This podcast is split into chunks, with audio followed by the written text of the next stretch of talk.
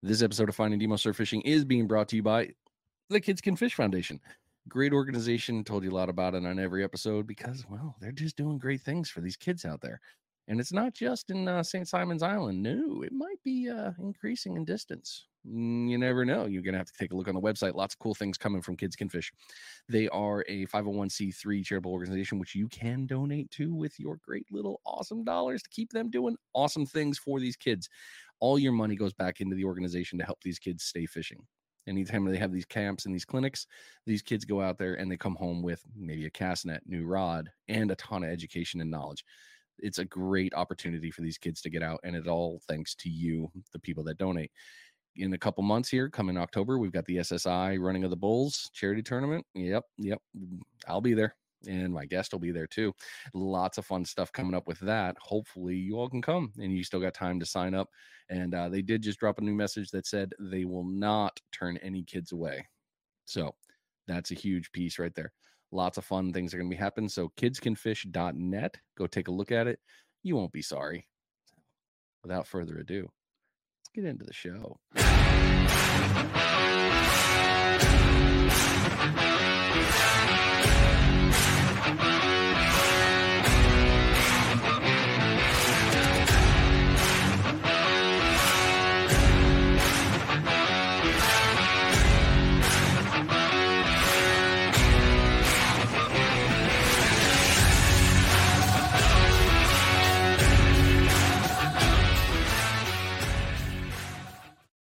Digital road trip time. Yes, it is. Yep, we're heading over to the east coast of Florida here, and uh, it's going to be a fun one. This episode has been planned for a while, and uh, I just haven't gotten a chance to do it. Uh, we've been talking on and off for a long time, and uh, we had something planned before, but I'm the one that stopped it. That's just me, and then it's worked out. So now we're in a better position that we can finally do this. And I think it's going to be even better because there's even more experience and cool pieces coming. So this week we are talking with, if you haven't heard of a fishing girl known as Cathy Sanders. Lots of cool stuff on our website. It'll all be linked back to findingnemosurffishing.com. You'll be able to find it on there and on the social media. Uh, if you click on those links, that'll take you to her page, my page, all of it. So you'll be able to link up with that. So without further ado, me running my mouth the whole time because you guys know I do that. Welcome to the show, Cathy. Good to have you here. Yeah, it's good to be here. Thanks for having me. Yeah, yeah, like I said, my bad. I'm glad I got you finally. So you're out of the east coast of Florida. Whereabouts are you at? Uh, I'm over in Palm Coast, so that is uh, Flagler County, and um, yeah, fish over here, Flagler County, St. John's, Volusia, up and down the coast as much as I can get. So nice and yeah. it's good fishing over there. That's for sure. It's been I've been fortunate a few times to see your area, and yeah, y'all y'all can get on some good fish. That's for sure. So let's get right into the podcast episode questions here. We're going to start right at the beginning. Tell us your story and what got you into fishing. Well, um, honestly, I am not sure what exactly got me into it. I remember fishing as like a younger teenage girl, um, little runoff ponds near uh, i was in upstate new york grew up in syracuse new york area. So um, we had uh, onondaga lake was our biggest lake and it was completely polluted. So um, you don't want to eat anything out of it. Supposedly they um, what do they call it? Not refurbished. They they dredged the whole thing and they cleaned it up and supposed to be able to eat fish out of there but i still would never do it after growing up there. But i used to like have my mom take me over there, go fishing, and be catching little uh, bluegill and bass and things like that. I remember um, waiting every time it rained. I would be collecting the the earthworms off the driveway so I could take them and go fishing. and so I was a tomboy growing up. Um, I don't know. I didn't. My my mom didn't fish. My dad. I didn't have like grandparents or aunts and uncles that took me. So I honestly don't remember like where I picked it up but then it just continued all my life went fishing in college uh, met my husband andy in college out in missouri and we used to go fishing catfishing table rock lake and little uh, streams and ponds and creeks and things around there. Uh, we like to go um, actually night fishing. Uh, i remember so many times we would go night fishing with lighted bobbers and just whatever gunk you could find that you put on the hook for a catfish and just throw that out and sit there, play cards under an overpass or whatever while we're fishing, um, getting chased by gar as we're like, you know, walking through streams and stuff. Yeah, fun times. So um, I remember just all my life I loved fishing. Even like we went on the road full time for a while with our kids, and my husband would see me staring out the window as we passed like ponds or lakes or something. And he's like, "You're thinking about fishing, right?" And I'm like, "Yeah." so it's it's been like all my life, just growing up fishing. And then when we moved down to Florida, and I saw people fishing on the beach, I was like, "Heck yeah, that's what I want to do."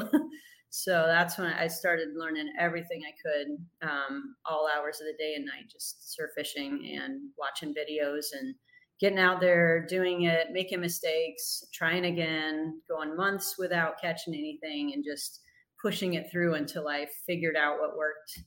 And uh, yeah, that's kind of my, in a nutshell, that's my story. that's a good story, and nothing wrong with that old full time travel. Man, that's fun times right there. I I oh, missed yeah. that one now that you've been doing this for a while, and like you said, your whole life and pushing through that and been in there in Florida, you've done a lot of good things with fishing. What type of fishing do you like to do now? Um, pretty much surf fishing. I mean, you really have to drag me kicking and streaming off the beach. You know, I've done, you know, I, I do inshore, I've done some freshwater stuff.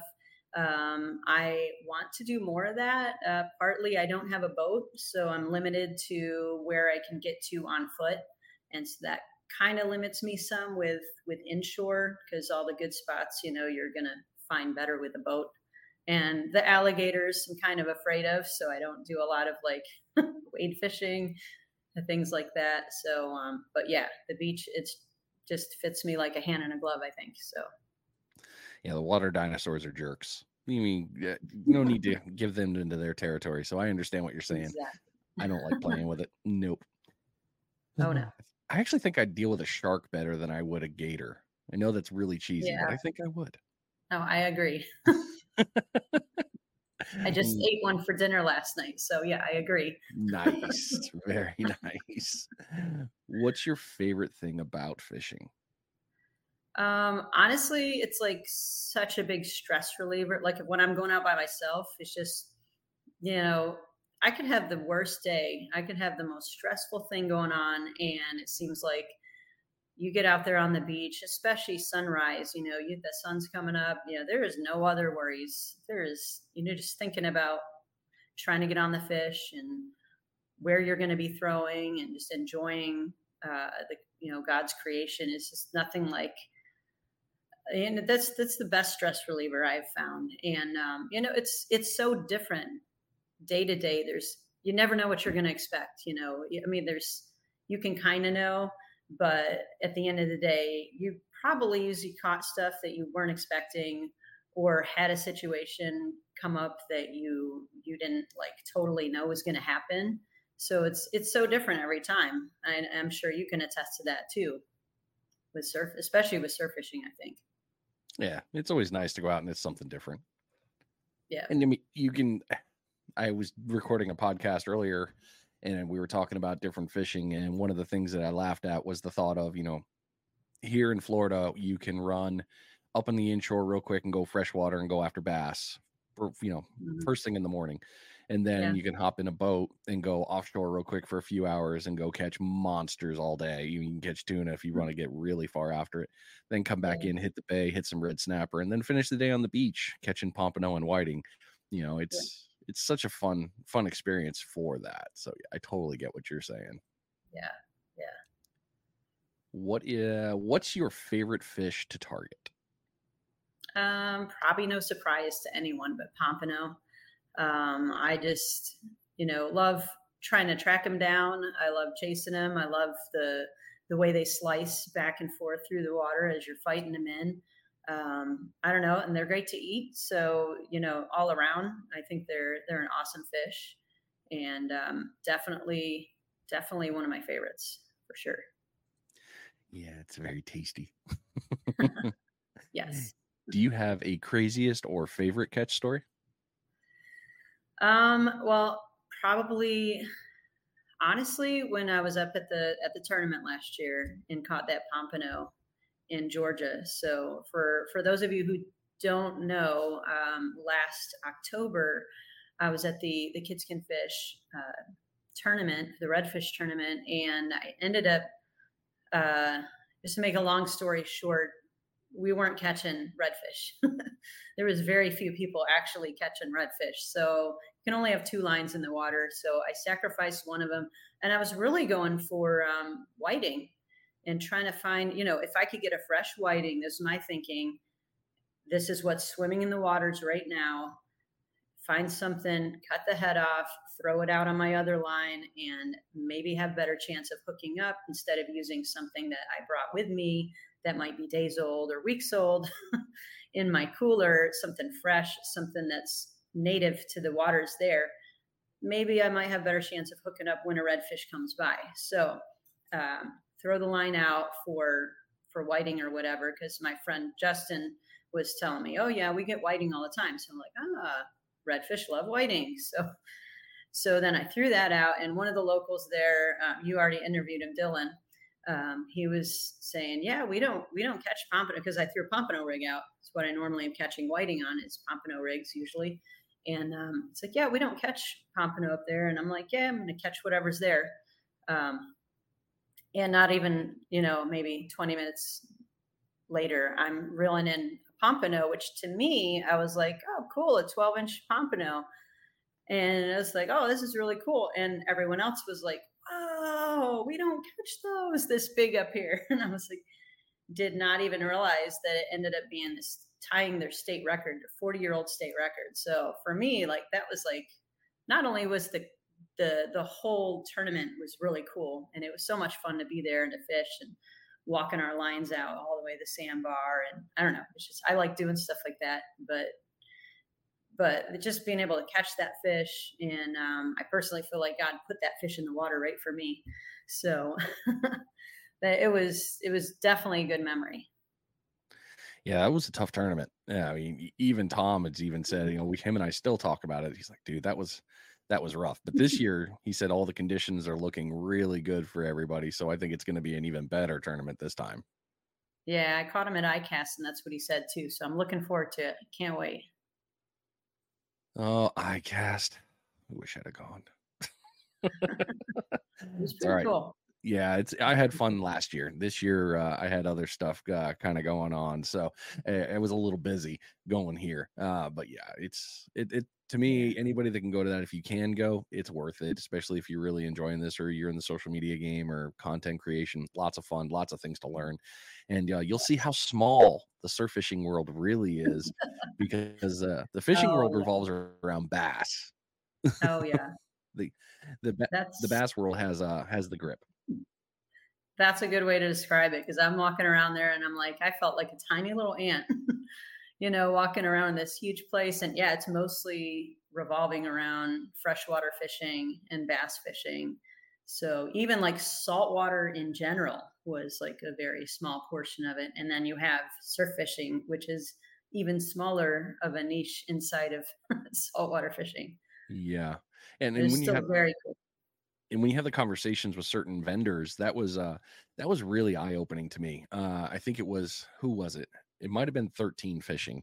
Um I was having conversations about uh lures because they had that really beautiful uh what was it ladyfish last year that they did that soft plastic and it was oh, like oh man that's so cool and it won't work for me in our current situation where we're at and when i had a conversation with their sales rep about oh what do you do for surf they're like yeah no that's not really our game and then i after that i started realizing as i went up and down the aisles they're that's not a big deal for them they're like yeah we mm-hmm. appreciate we love you here but you're maybe 0.1% of what this game is yeah so it, it's interesting. Exactly.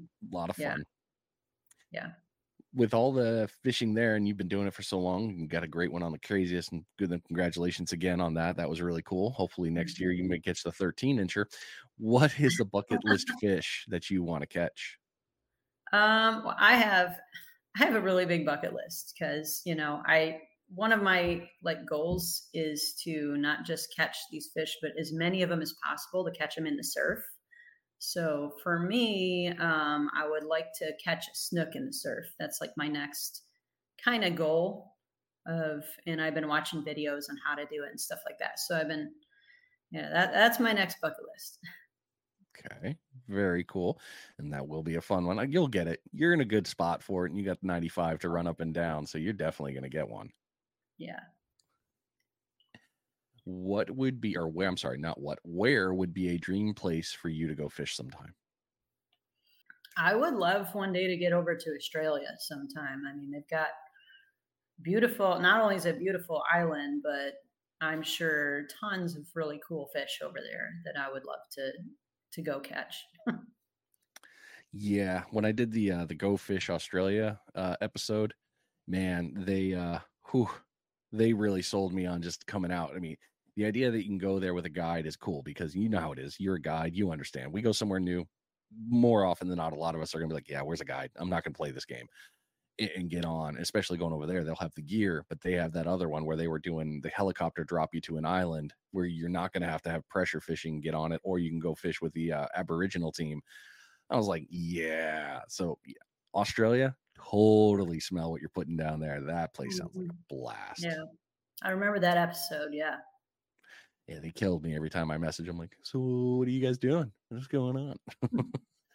um, I wonder if you're gonna have a different one for this answer. Uh, what has been your favorite fishing memory? Um, yeah, I was thinking about this one because I have quite a few fishing memories that are really cool. Um, but I would have to say, and it's kind of a spin-off of what happened in Georgia, but what happened several months down the road is I had um, the lady who also that I tied her record. She actually contacted me and wanted to do a charter.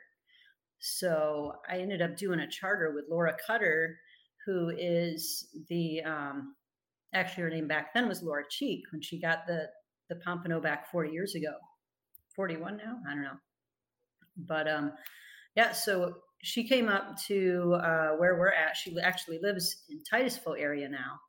And uh, she was like, Yeah, I want to learn how to surf fish. She actually didn't catch that while she was surf fishing in Georgia. She had been on a charter with her father and some other people and happened to catch it like in the marshes. So it was just really, really cool to be able to not only meet up with her and um, get our pictures together and stuff, but actually we got her on some pompano that day too, and it was her birthday, and it was just so much fun. And um, so yeah, I didn't think that I my like a charter would actually be one of my favorite fishing memories, but that one actually was really special. It was really really cool to teach her how to surf fish, and I tied her record. You know, so here we are together doing that. That is cool. I didn't know that part. I, I've seen your videos. I didn't know that was her. That's really fun. Mhm. Oh yeah, yeah. We're moving right into the fishing tips, tricks, and knowledge portion. But before we do that, let's go ahead and knock out a bait check. Get that day started real quick.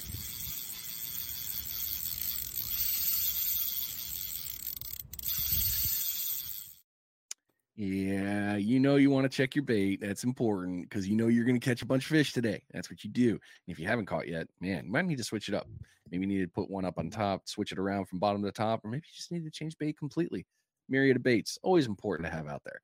This bait check is being brought to you by the Sinker Guy. Head on over to thesinkerguy.com and take a look at everything Chip's got going on in the Sinker Guy garage. You need sinkers? Hey, it's in his name. Sputniks. Got them all day.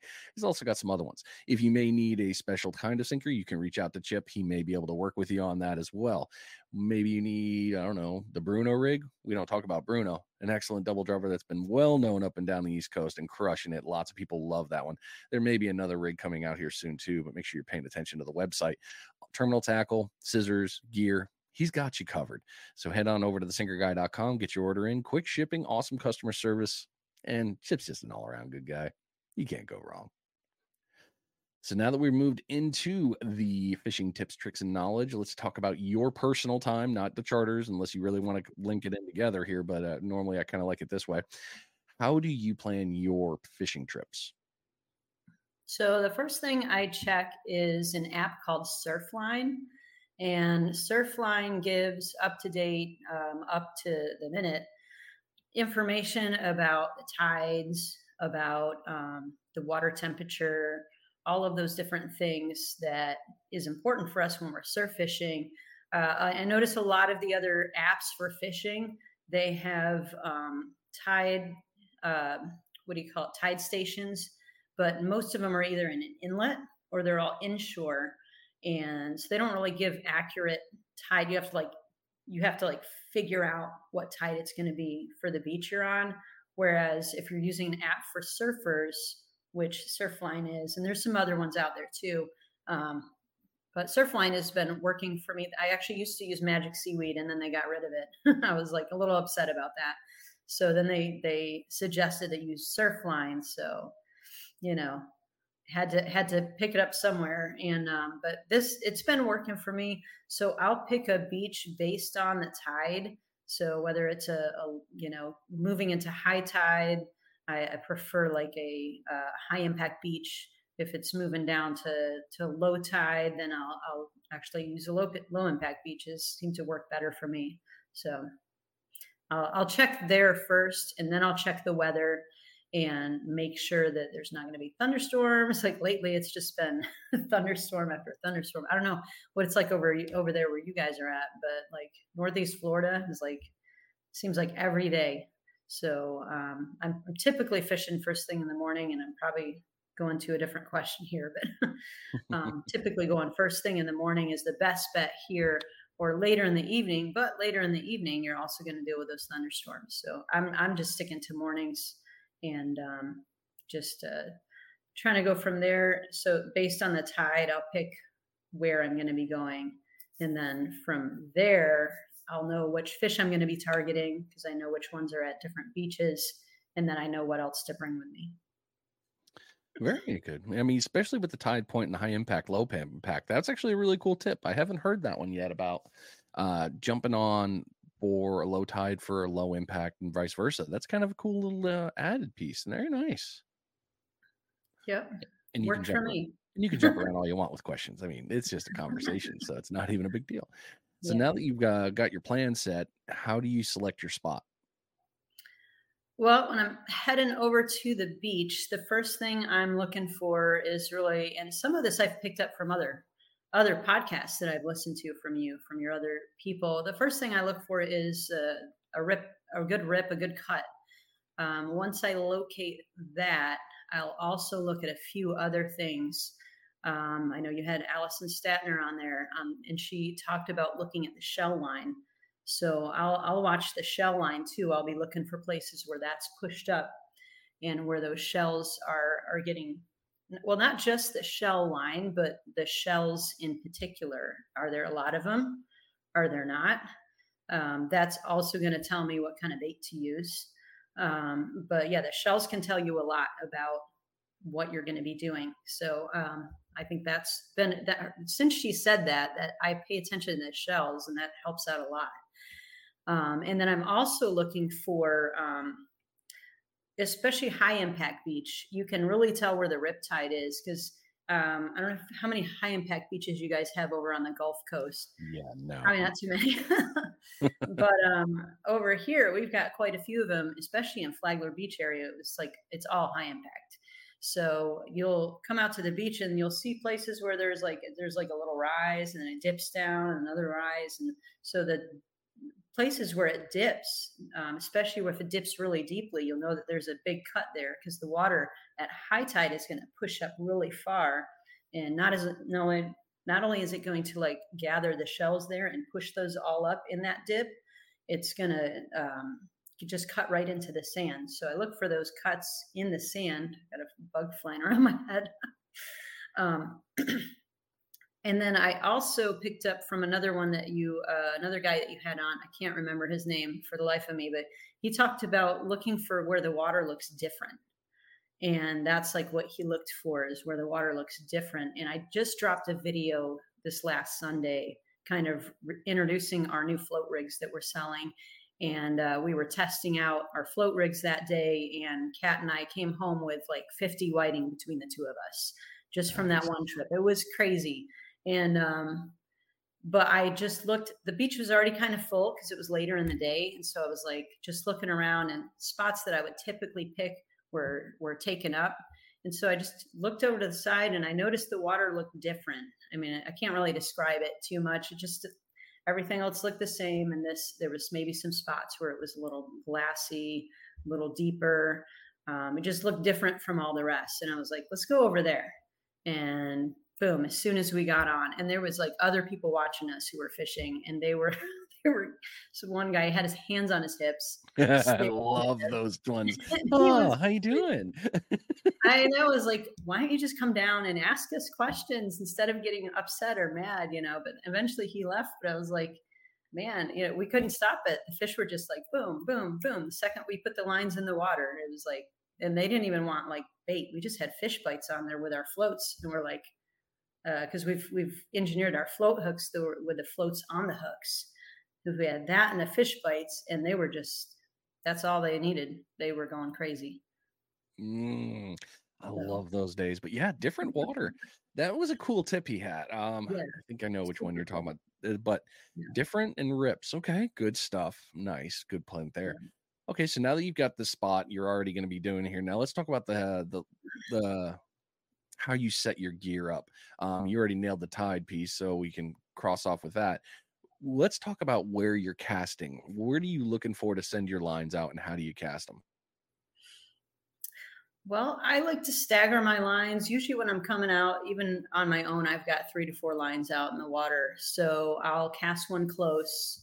I'll get one about midway to the sandbar, and I'll try to get one out as far as I can't cast as far as some of these dudes who cast to Cuba, but um, I'll try to get it to the sandbar and over if possible, if I can reach it, and then um, you know go from there see what's what's hitting at what what uh, depth. And honestly it's usually the the closer ones that get hit first. So um but uh i don't know if you had was it did you have noel recently on your show mm-hmm, and he yeah. talked about the a1a route 1 and 95 was that him mm-hmm. yeah that was yeah noel. yeah so we use that terminology all the time now we're like we'll be casting and we catch a fish and oh they're on route 1 or oh they're on a1a so I I love that.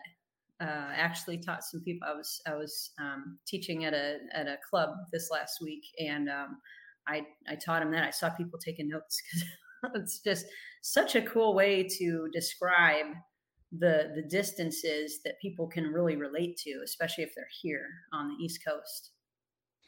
Yeah, Noel's little trick there. Uh, numerous people said that. They're like, "Holy crap, that makes sense." And I was like, "Yeah." yeah. I was very was thankful good. for that. That's that's yeah. that's one thing I love about the pod doing this podcast is there's always something. Oh, there's one nugget. I mean, you could be the best angler out there, but there may be one piece that you're like, "Damn, that's cool," and they might mm-hmm. add it. So, yeah, thanks for bringing exactly. that one back. That was, that was a lot of fun. oh yeah, yeah. So you talked about all right. So you're staggering your lines in between the different highway zones. Got it. Um, now this one's kind of you brought it up, and let's talk about it before we move into moon phases. What type of rigs are you using? Um, I'm using uh, typically one of one of three rigs. I'll use the regular like double drop rig, pompano rig. Um, right now we're, we're selling the Pompano rigs and the, the new float rigs, but so I'll use the Pompano rig. I'll use a Carolina rig if I'm like trying to target something bigger with maybe like a three ounce egg sinker uh, with heavier line or maybe a metal leader um, and a bigger hook, maybe five, anywhere between five and 10 odd um, with a chunk bait, you know, on there. Uh, and I do like mortician rigs too. So, um, you know, if something's going to bite it off. There, I've got a Go Fish Cam now, so I specifically use a mortician rig on that. So if something bites off a hook or something, it's not biting off my camera, and I don't have to go swimming to find it. so yeah, that's uh, the, mainly the the type of rigs I like to use. Yeah. Tell tell us about that new float rig you're doing. So the the float rigs. Um, got the concept for it a while back and we've been testing it out. So if you watch like under I love underwater footage. Actually wanted to be a marine biologist when I was younger. So like anything sciency with and there's tons of science behind fishing. So I know you know that. But um if you look at underwater footage of fish actually feeding, like especially pompano and whiting, a lot of times they're going to suck the float in before they even suck the bait in which was like, okay, when I saw that, I was like, we've got to get the floats on the hooks because then you had a better chance of hooking up if they're biting, if they're going to suck in the floats, they might as well be sucking in my hook too, and my, you know, everything else. So that's kind of where the idea came from. And then we've been testing these out and uh, found a way to get those floats on the hooks. And uh, so now I'm adding that to my list of things that I'm doing in my life is manufacturing some rigs too. So it's been super fun and uh, been having some people buy them up. So I got to make more. Actually, I'm almost actually completely out of our double drop ones. So oh, wow, yeah, you got to get on that. Yeah. Very cool. Have you noticed that uh, with the moon phases, any kind of differences in the bite out there? Um, I I do. Um, I don't pay attention to it honestly as much as other people do. Um, I do watch the barometer because I noticed that has plays into it too, and that following the barometer starts following the fish, you know, start to bite better. Um, but I I know uh, I do. I'm a member of Salt Strong, so I have access to all of their stuff with the um, things that they look at. Um, they've got the smart fishing spots that shows you like the contours of underneath the water and stuff like that. And that's super helpful. They also can show you like the days or have like a I don't know how to describe it, like like a rating of how good the fishing is going to be on that certain day, and it follows like the solar lunar calendar and um, and other aspects too. But but it's based a lot about the moon phases and things like that. And and I do notice the days that they say, yeah, this is like a, a seven, eight, or nine. Yeah, the fishing's going to be a lot better those days. So I know it plays a lot into it. I have not like paid tons of attention to it, but yeah, I do I know that it, it does help to fish according to those moon phases. Yeah, I mean, I just hate the full moon. That's the only one I hate. rest of them are fine, but yeah, full moon and I we don't get along. Um, I know you play with different beaches too, and I think I know the answer, but I'll ask anyway. Uh, what kind of sinkers do you like to use, and what weight category? Um, I am always typically using a um, unless it's on a Carolina rig, or I'll use a um, Sputnik sinker and it's almost always a three or a four ounce. Um, I find that twos, personally, for me, they don't stay as well. Um, I think that has to do with our our the way that our waters are here, the way how violent our waves are here on the Atlantic coast. Um, it's it's a little different than other areas. So um, three three ounce, four ounce. I'll use a five ounce if it's really really bad, but I, you know this three or four work really well. Um, I have fished some rocky areas, and um, I will actually use a different sinker when it's when there's a bunch of rocks. There's um, ones that are like a um, double pyramid. I don't know if you've seen those before. It's got like more angles on it, so they aren't as sharp and well defined. Well defined, so they don't get stuck in the rocks as easily or there's ones that have like a little plane thing on it that, that kind of lifts as you're starting to reel it lifts the sinker up out of the rocks and will keep it toward the top of the water but um, i typically try to stay away from rocks because i don't like losing all my tackle so yeah yeah, that, yeah. that, that is definitely a, a, a factor to deal with. yeah, I've, I've, heard good things about the planers. Um, depend. I, yeah. I haven't seen it much here because you know how our, our, beaches are quite soft up here. Um, yeah. But I have heard that planers are they can be a really cool tool to use. Yeah, when when needed, they are. Yeah. Well, we're moving into this now, so let's talk about bait and lures and all that stuff. Um, do you throw any lures and do retrieve, or do you do primarily set rig fishing? Um, I've I've been throwing lures when I can. Um, typically, like lately, time wise, I've only been fishing pretty much when I'm doing charters. So um, I try to like throw lures before my clients get there, but then they always come early. So it's like I just start throwing and then they're coming and I'm like, oh man, I wanted to, because at early morning I'm finding is the be- better time to throw the lures for me at least. Um, but I have caught flounder in the surf.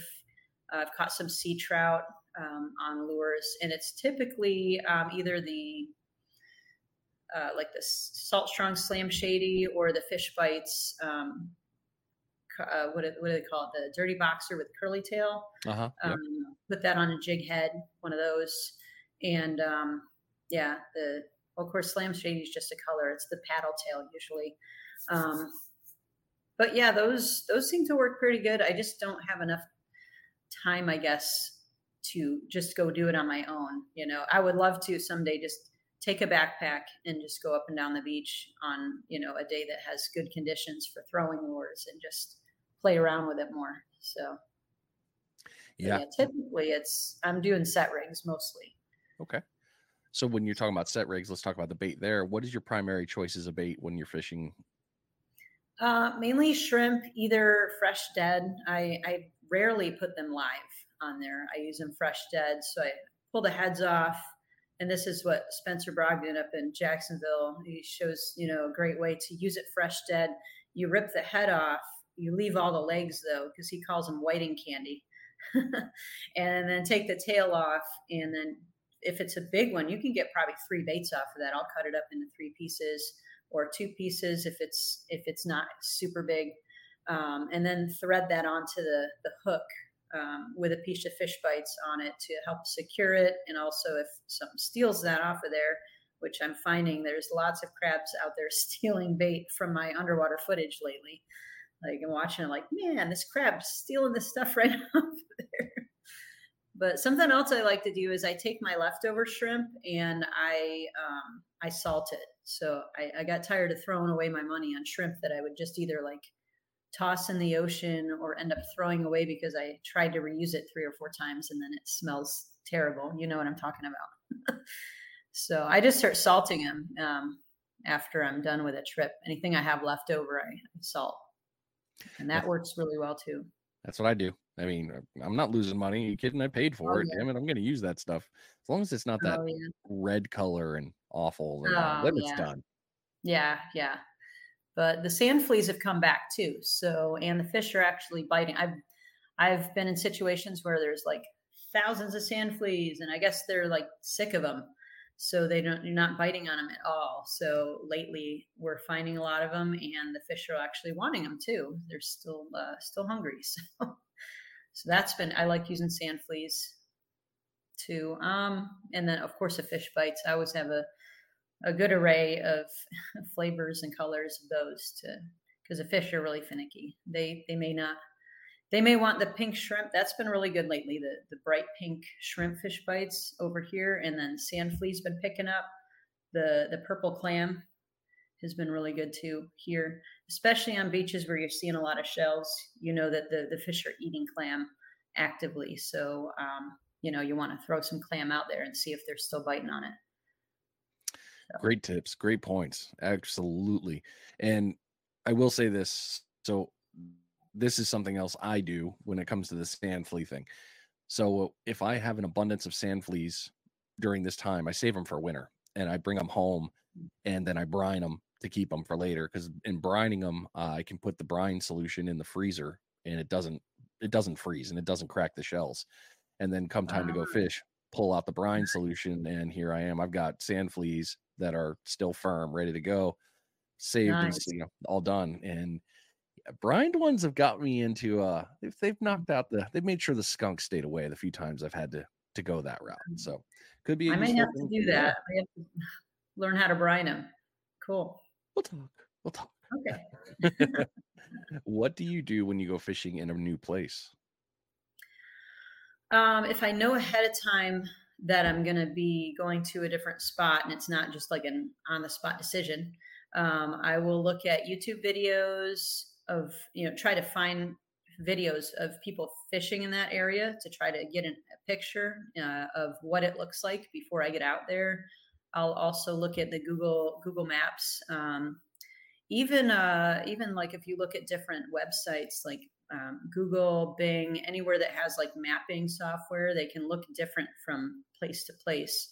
So um, as you zoom it in and look at a location, might you might see something in one spot that you don't see another. Um, of course, with with the surf, um, it's not like inshore where things are pretty much static. Our sand is changing constantly. The next thunderstorm can like shift a rip tide. So I, I don't depend on those completely. Um, I'll I'll also check that Salt Strong uh, Smart Fishing Spots. Um, if it's if it's like a place that's maybe has a jetty or something like that, so I can see um, location wise what it looks like but um, i'll also ask around you know um, especially on facebook facebook groups are like great places to all the fishing groups are, are a good place to start if you're going to fish in a new spot.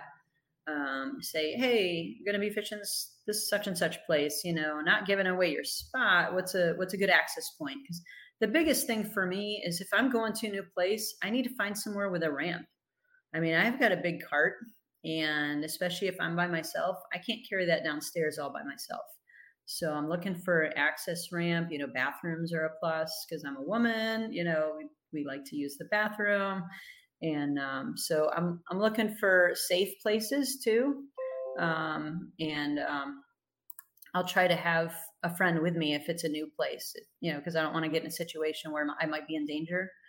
Um, as a woman, there's usually just men around fishing, and which most men that I've found out who are fishermen are, are kind and helpful, and but you know you don't want to get yourself in a situation. So hope that makes sense. it does absolutely make sense and completely. You know, hey, you got to plan ahead, and um, I'm yeah. I know that that's important for that.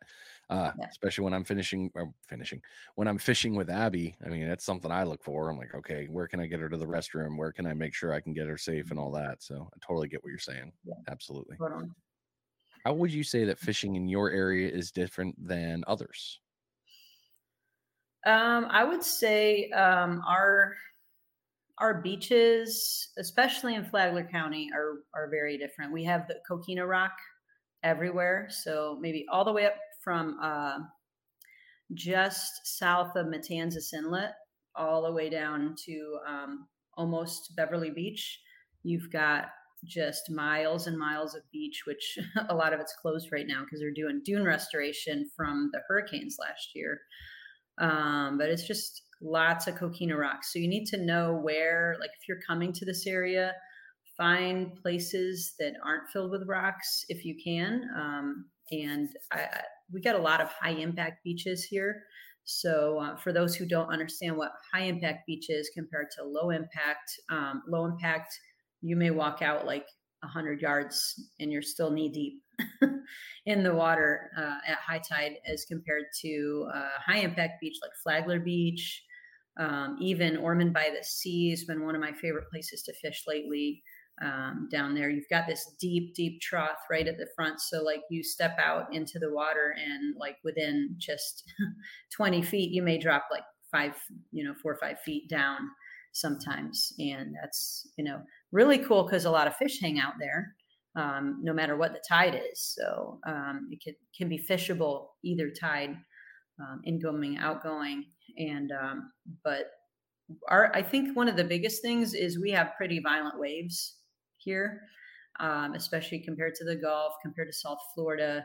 Um, our waves are pretty strong, so we don't have too many Lake Atlantic days, we call them, where it's like everything's nice and still. and um, but yeah, and our water kind of tends to be dirtier too because of all the wave action.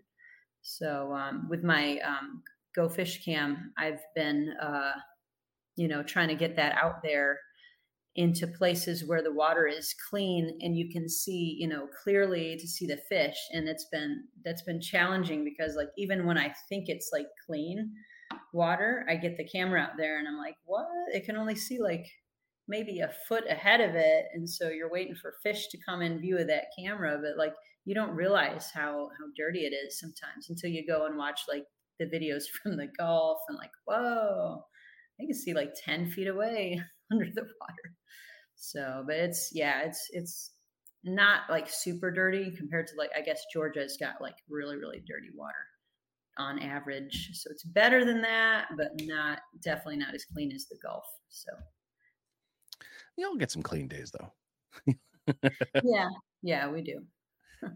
what would you say? Uh, so let's talk about the seasons there. I mean, we've got four seasons, and it's always fun to see different th- uh, different things that happen per season. Tell us about your seasons in fishing there and when's good, when's bad. Um, I would say uh, best seasons here would be spring and fall. Uh, summer, it just gets too hot. It's you know I'm I'm doing charters pretty much only in the morning because it's just once you get to ten o'clock, it's already like almost unbearable the heat index has been like over 100 lately and then the beach is full of people swimming and even if you're there first you know they they think that they should be there you know that you need to leave and, and it's their spot. So um, and i don't want to cause trouble with people swimming and having fun so um, so uh fall obviously we all look forward to fall fishing because like everything's running in the surf and you got the mullet run and the pompano come back and so i mean being that i love pompano so much that spring pompano run and the fall pompano run are like you know really my favorite times a year. Uh wintertime i know a lot of people leave the beach um, they just go inshore for the winter. Um, i stick it out and i stay there and because i know there's still fish they still got to eat. Um, so it's typically like the larger whiting, and you know, of course, we get into black drum and some other fish that run in that colder the colder waters. So I just like to adjust and and see what I can find in the different situations. Um, but yeah, it's definitely harder. Um, summer and winter are definitely harder fishing times in the surf. So yeah, hot and cold. I'll take winter though. Give me give me a winter over uh over what we're dealing with right now as I look out my window and I'm like I don't want to go out there because I know what's out there and I know it hurts. it's really it's really been hot. Yeah. And it doesn't help. I mean, we can go into this one a little bit here. Uh it doesn't help even with if it's hot for us, it's hot for the fish. I mean, if the water temperature is too Mhm. much, and we've seen it, we've all had warnings for Florida of our water is extremely warm this year um the fish will adapt they'll do what they do but yeah when it's too much you know they're getting locked on they're getting they're trying to go where they can Yeah. so you just gotta Yeah. be ready for that Yeah, they get pretty lethargic when the water's hot, especially midday. yeah. Oh midday's horrible. I mean eh, give me give me the sunrise and give me the sunset. Midday i'll i'll go if i have to. I don't really want to well this is a perfect time for us. We're in a perfect transition. We're going to move over to the guiding portion but before we do that let's go ahead and knock on another bait check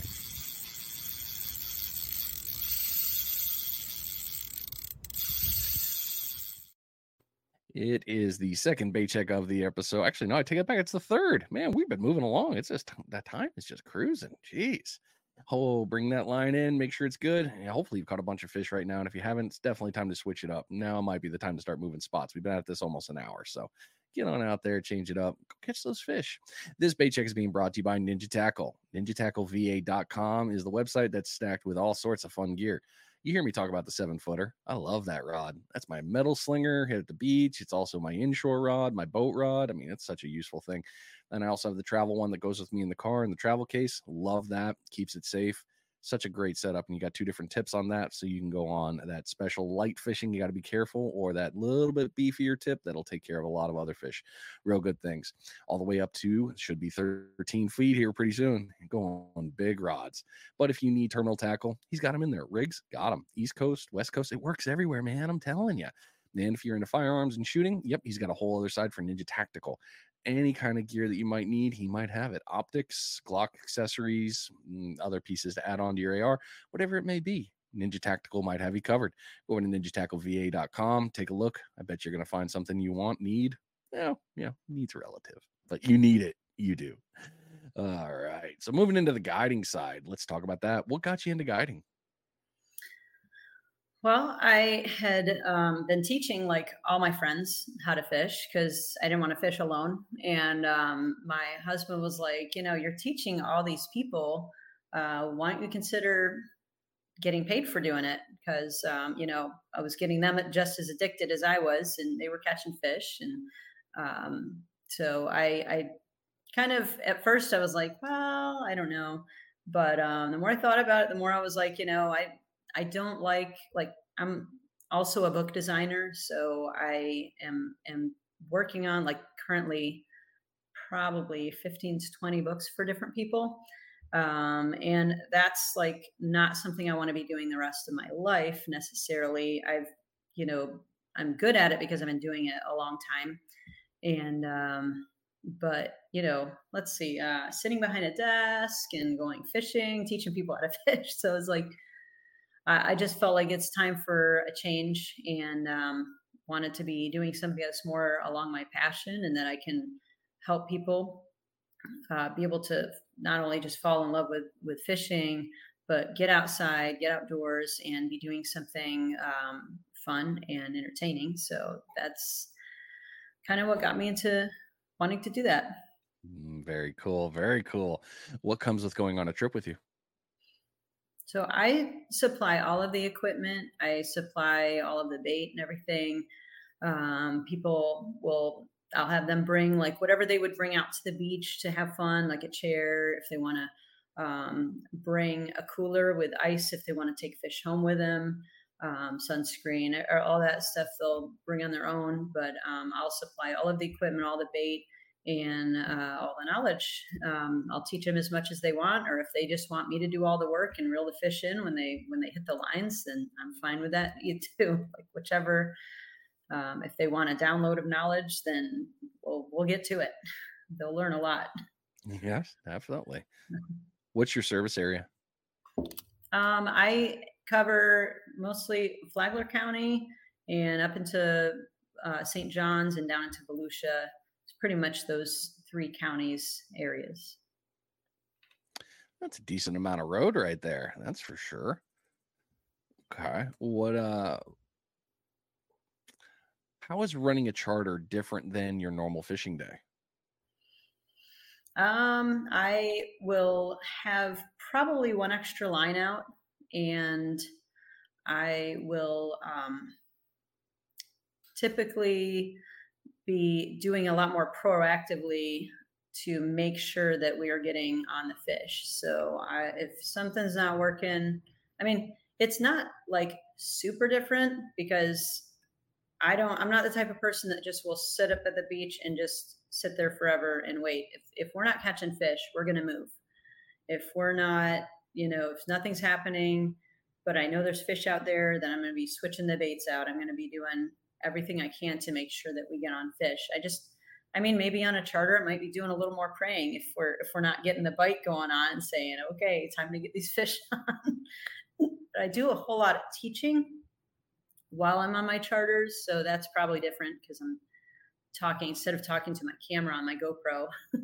I'm talking to people and especially kid. I love when there's kids on the charter because they just they have so much fun, you know, reeling in fish, finding sand fleas, doing everything we you know that we do out there they're usually like really into it. So, and just seeing the smiles on their faces is super cool. So, Yeah, kids make it. Kids make those trips so much better. oh yeah, the- they always are like, "Yep, yeah, yeah." Now you're addicted. Welcome, welcome to the pri- the pain and suffering that we're going to enjoy. yes. How do you tailor your trips to your customers? so, uh, and I mentioned it before, whatever they want to learn, um, that's what I'll do. So basically, like if they tell me one of my questions that I have on like a booking form is like, I, I have some, a lot of choices of like, what would you like to do on the charter? And so like, if they tell me they just want to have fun and reel in fish, uh, they want to tell, tell me they want to learn as much as possible. Cause some people are like, maybe they've moved to the area and this is something new that they want to do um, full like for the future that they're they're trying to learn so they can keep doing it themselves some people are just on a on a vacation and they're just trying to find it it's like a fun activity for them like an excursion so um, i try to find out ahead of time what type of trip it's it's going to be and then i'll tailor it for for that. Because i know like the people who are just wanting to have fun and like reel some fish in they get really bored if i'm just talking nonstop about you know teaching them how to reach read the beach and um, you know this is why we picked this spot and here's the, what it's bait we're going to be using. They don't care. They just want to catch fish and and have fun doing it. So you know that's really different from the person who's like okay i want to learn everything that you can teach me in these three hours and so then i will just you know however much they want to learn that's that's what i'm going to do and if there's lots of kids then we'll you know we'll have fun throwing cast nets and finding sand fleas and especially the real little ones they they love those sand fleas Yeah, never, never bad when you got the bait finders. Like, Con, you're Yeah. doing great. Keep that going. exactly How do people uh, book a trip with you or look you up to go on a charter? So I'm I'm listed my I prefer people to go right from my website. So and you've got that linked there and um, or to call me. They can call my my phone number is right on my website too or text or whatever. Um, I'm also on Fishing Booker and Fish Anywhere and some other apps and places where people can find me. But um, but yeah, I like people to come straight to me, and that way we can work our schedule out better. Um, and uh, yeah, so that's that's the main way. Perfect. What has been some valuable lessons learned after starting and running this charter business? So I would say the the biggest thing for me would be to not assume that someone knows everything, uh, even if even if they say, "Oh yeah, I've been doing this a long time. I already know what I'm doing." It's probably seven times out of ten they're doing it wrong, and so then you just let them do it and then watch them fail. so even if someone says they know what they're doing, like like casting, for instance, um, and it's no offense, but usually guys will say they know what they're doing and then I'll watch them do it wrong and they'll be crossing all my lines or they'll be, you know, just doing something that that I know is going to either cause the line to break or, you know, in time. So I'll I try not to assume anymore. I'll just take a minute and say, here, let me show you this. And I know you've been doing this a while, but let me let me show you how I usually cast or whatever. And then kind of take them step by step through. And then if that's the same way they've been doing it, great and maybe they'll learn something if they haven't been doing it that way. So that that's probably the the biggest thing because at first I used to like if someone said, "Yeah, I, I've I've been surf fishing," I would assume that okay, they know what they're doing, and then let's move on to something else. But then I go that they go to like cast or whatever it was I was going to teach them. I'm like, they really know what they're doing. so that I understand. Yeah. I picked up a lot. So when I did the Tommy Farmer episode, uh, it really it, it gave me new tricks to try with my casting because uh, I mean anything you can get for five extra yards on certain days is five extra yards. And I've said this in numerous episodes, and people, I'll say it again: don't ignore the close. For the love of God, don't ignore the short. Mm-hmm. It's there is a lot of things within the first thirty feet just staring at you, waiting to be oh, caught. Yeah. Yeah. So it's I mean you got that 12 foot rod and all you're thinking is mm, go. You know, it's yep.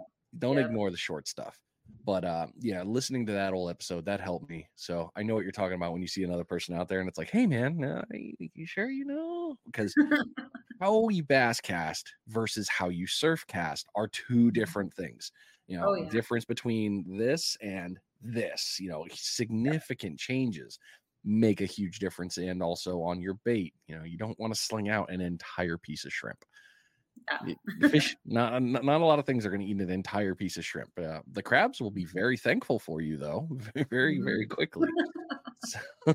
yeah they sure will yeah just be feeding them all day um, long i'm actually going to move in yeah uh, I, am let's talk about this real quick, and then I'll move into this next section because this uh, this part I don't know if a lot of people do, and I've, I've talked with a lot of friends here, so we know it.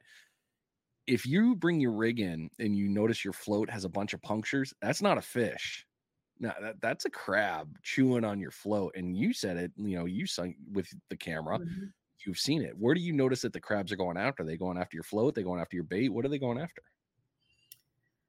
Um, I think they're going after everything. Like yeah. I, I watched one. I was scanning excuse me, I was scanning uh, underwater footage just from from yesterday actually, and uh, last night, and there's this crab, and he's he's got the bait in both of his hands, and he's just and I I watched him just like tear the the whole fish bite off and shove it in his face. like what? It was gone, completely gone. I was like, man, you know, you think a fish is getting after it, but no, it's probably a crab that ripped that whole thing off your off your line. Yeah, when the mesh is missing, I always for especially with fish bites, I'm like, how? Because it takes mm-hmm. it takes some. I need. I always use it scissors. Sure does. It, it's not an easy thing to pull off. So no, I usually have to cut it off with scissors. Yeah, so that's but what it is. The crabs are cutting it for us, jerks. Exactly. I mean, if you're gonna get if you're gonna steal my bait, be a bro. Put the hook in your mouth and let me bring you in so I can cook you My wife will be very appreciative. Yeah, except these were all stone crabs, and I guess that's closed season right now for stone crabs. So oh, okay. I would have had to throw them back anyway. Ah, rude. I know. it's all right. When they're in season, game on. Totally, get totally game on. Oh, yeah. Um, there's a section I didn't send you in the last email, so we're going to go into that. It's actually social media, so it's really not invasive. I promise. It's not to set okay. you up. before we do that, let's get the final bait check knocked out from this episode.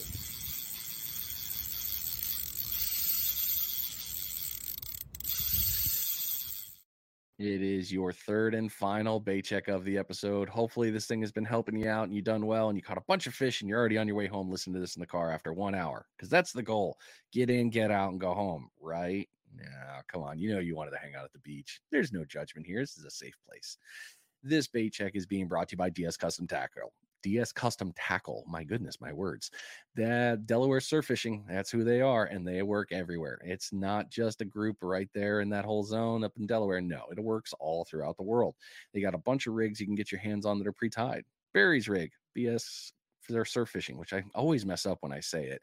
But Barry's rigs in there, that little extra glowy special sand uh, sand flea. Awesome stuff. They got a lot of floats and they've got some special ones coming out very soon. So make sure you're taking a look at the website. I have a feeling a lot of people are going to want to jump on that.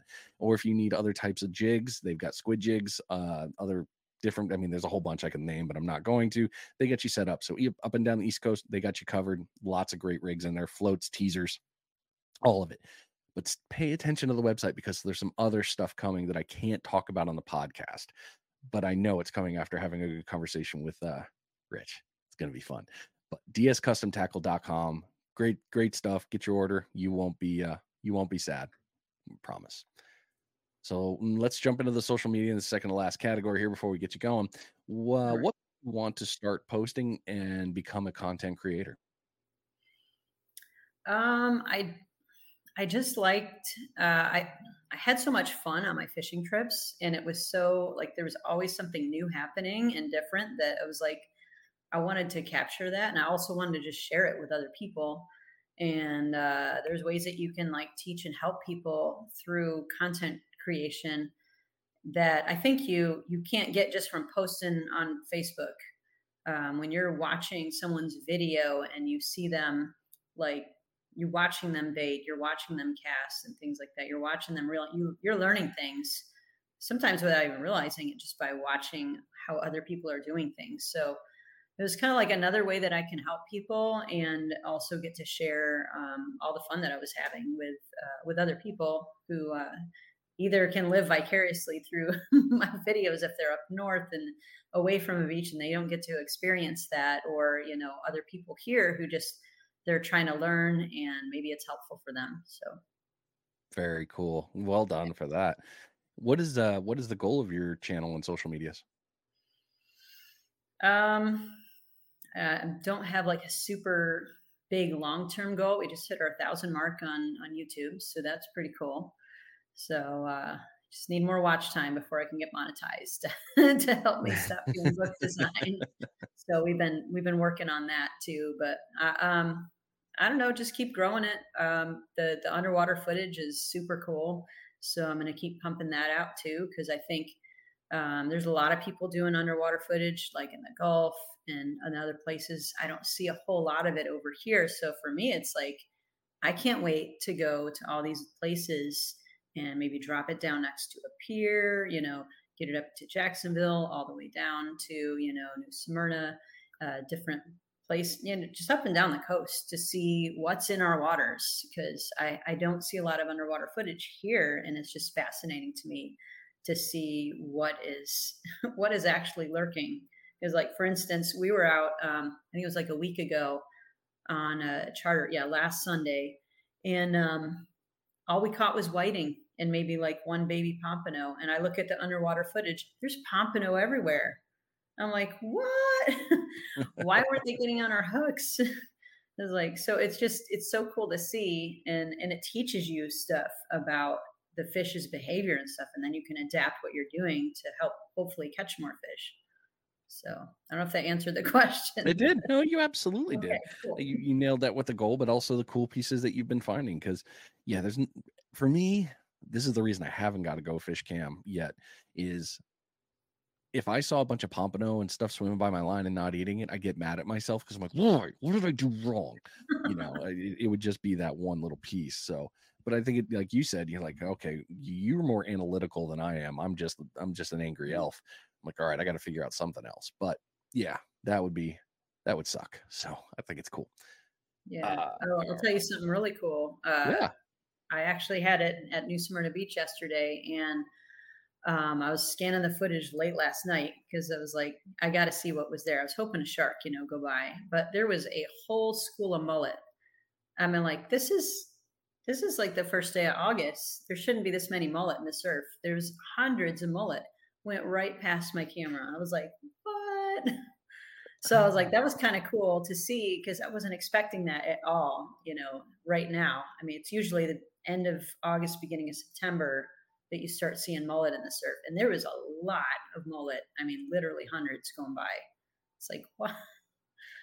So uh, I think this year is going to be a weird year personally. I, I just, yeah, the fishing has been strange this summer as it is. Actually, even the spring mm-hmm. was a mm-hmm. strange fishery. So I, I have a feeling we're going to see some really odd changes happening.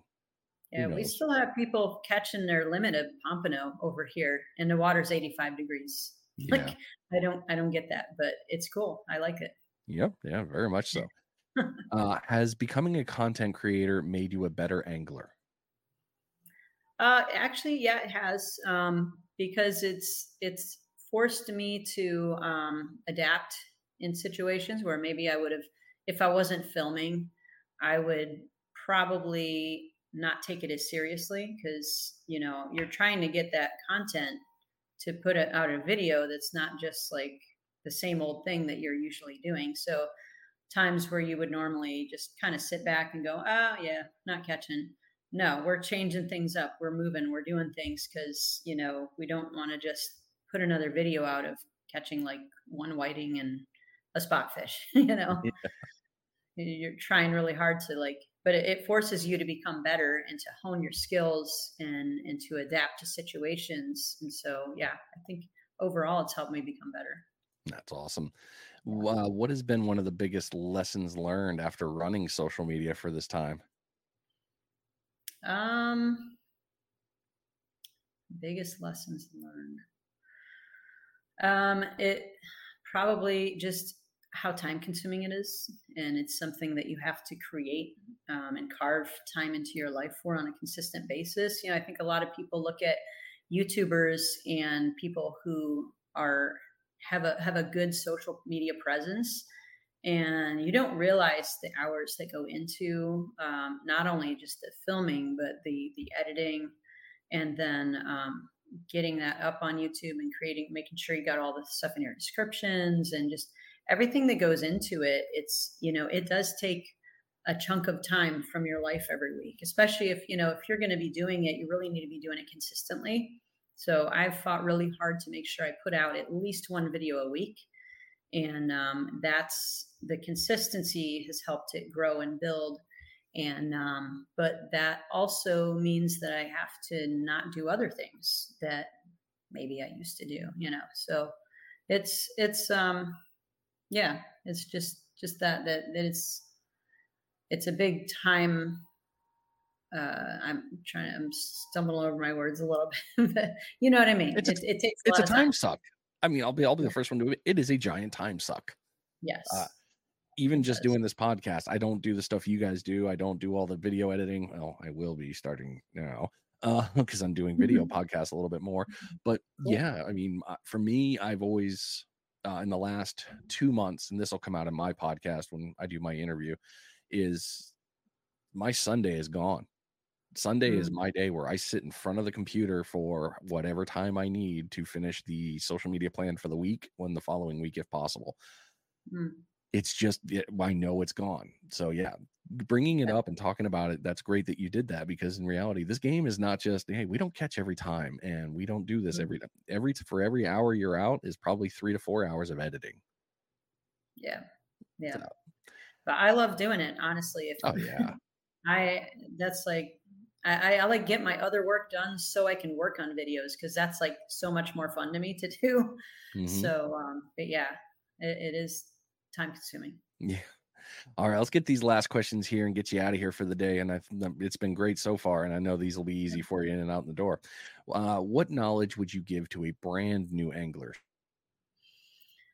Um, I would definitely say um, reading the beach is probably one of the most important things to know for for someone who's coming right into it brand new because you know as everyone says 90% of the fish are in 10% of the water. So you can be doing everything right. And if you're not in the right place then you're not going to catch fish because they're not there. It's just kind of science. If the fish aren't there you're not going to catch them so um, teaching people how to read the beach and where to where to set up that's probably the most crucial thing because they could be doing other things wrong but because the fish are there they they could be catching them.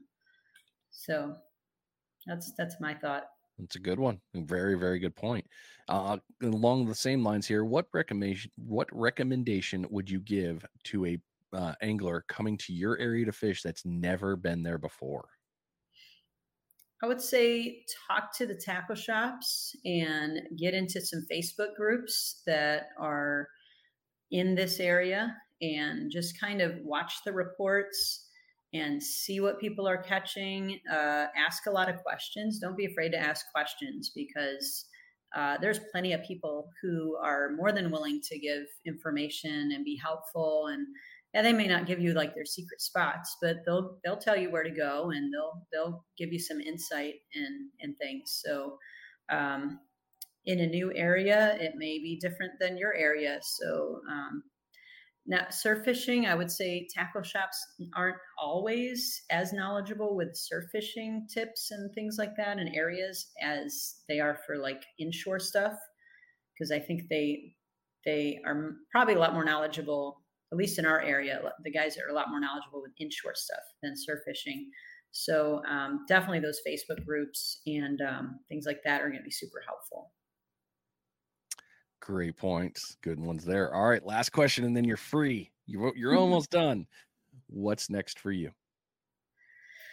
So, um, pretty much growing Fishin' Girl. Um, with Fishin' Girl, we, we do three different things. So we, I, I not only am a surf fishing guide running charters, but we, um, I've got a women's fishing club online and so we do meetups and we've been doing seminars, ladies seminars on the beach. We got another one coming up August 19th that we're getting ready to do um, right down Ormond by the Sea. So I love doing that. I love teaching ladies. We did a seminar down in Melbourne and uh, not a seminar, we actually did a, fishing meetup. And uh, so we just had people coming out to the beach and like ladies get together and fish. And what I quickly realized is that these ladies need knowledge before they need uh, before they can go fishing because we had some of them who just do inshore fishing. So they were bringing their inshore rods and just throwing lures. Um, we had, and which is okay, but they, the style of throwing and stuff is way different in the surf than it is inshore. And then we had ladies who only do freshwater fishing and they were fishing with worms. And I had no idea. And I was like, these, we need to teach first before we fish. So that's something we're doing. And then also we've got the branded fishing tackle and clothing that we're selling. So we're continually developing products and trying to get things that ladies and you know anyone who's doing surf fishing would be able to use and enjoy. We've got our pompano earrings. I don't know if you can see them there, but we've got earrings and things like that that we are selling. So um, just building all those three things, and uh, that's pretty much where we're headed in the future. Very cool, Cathy. Congratulations. Thank you. That's the, it's a couple of new changes since the last time I talked to you about it. Yeah, yeah, we're keep keep moving forward. That's all you can. Forward is a lot better than backward. Oh yeah. well, thank you so much for coming on the show. I appreciate all the time you've given us and tips and tricks and knowledge. It's been phenomenal. Thank you so much. I really appreciate oh, it. You're, you're welcome. It's been an honor. Thank you. No problem. We'll, we will talk to you again soon. All right. All right. All right, ladies and gentlemen, that's been the episode. Hopefully, it helped you out. There's some good stuff in there that Cathy dropped, and uh, I definitely think you should check it out. Uh, again, you can find uh, Cathy's website back on the Finding Nemo surf fishing page, but it is fishing hyphen girl, I believe it is dot com, but I will double check. Uh, lots of cool things in there, lots more information. If you want to reach out to her, she's got the information. She will happily respond. They are a very good team on response. They really are. So just reach out and contact. Lots of good things. You've been listening to Finding Nemo Surf Fishing. It's been a pleasure. Good seeing your faces. I'm out of here.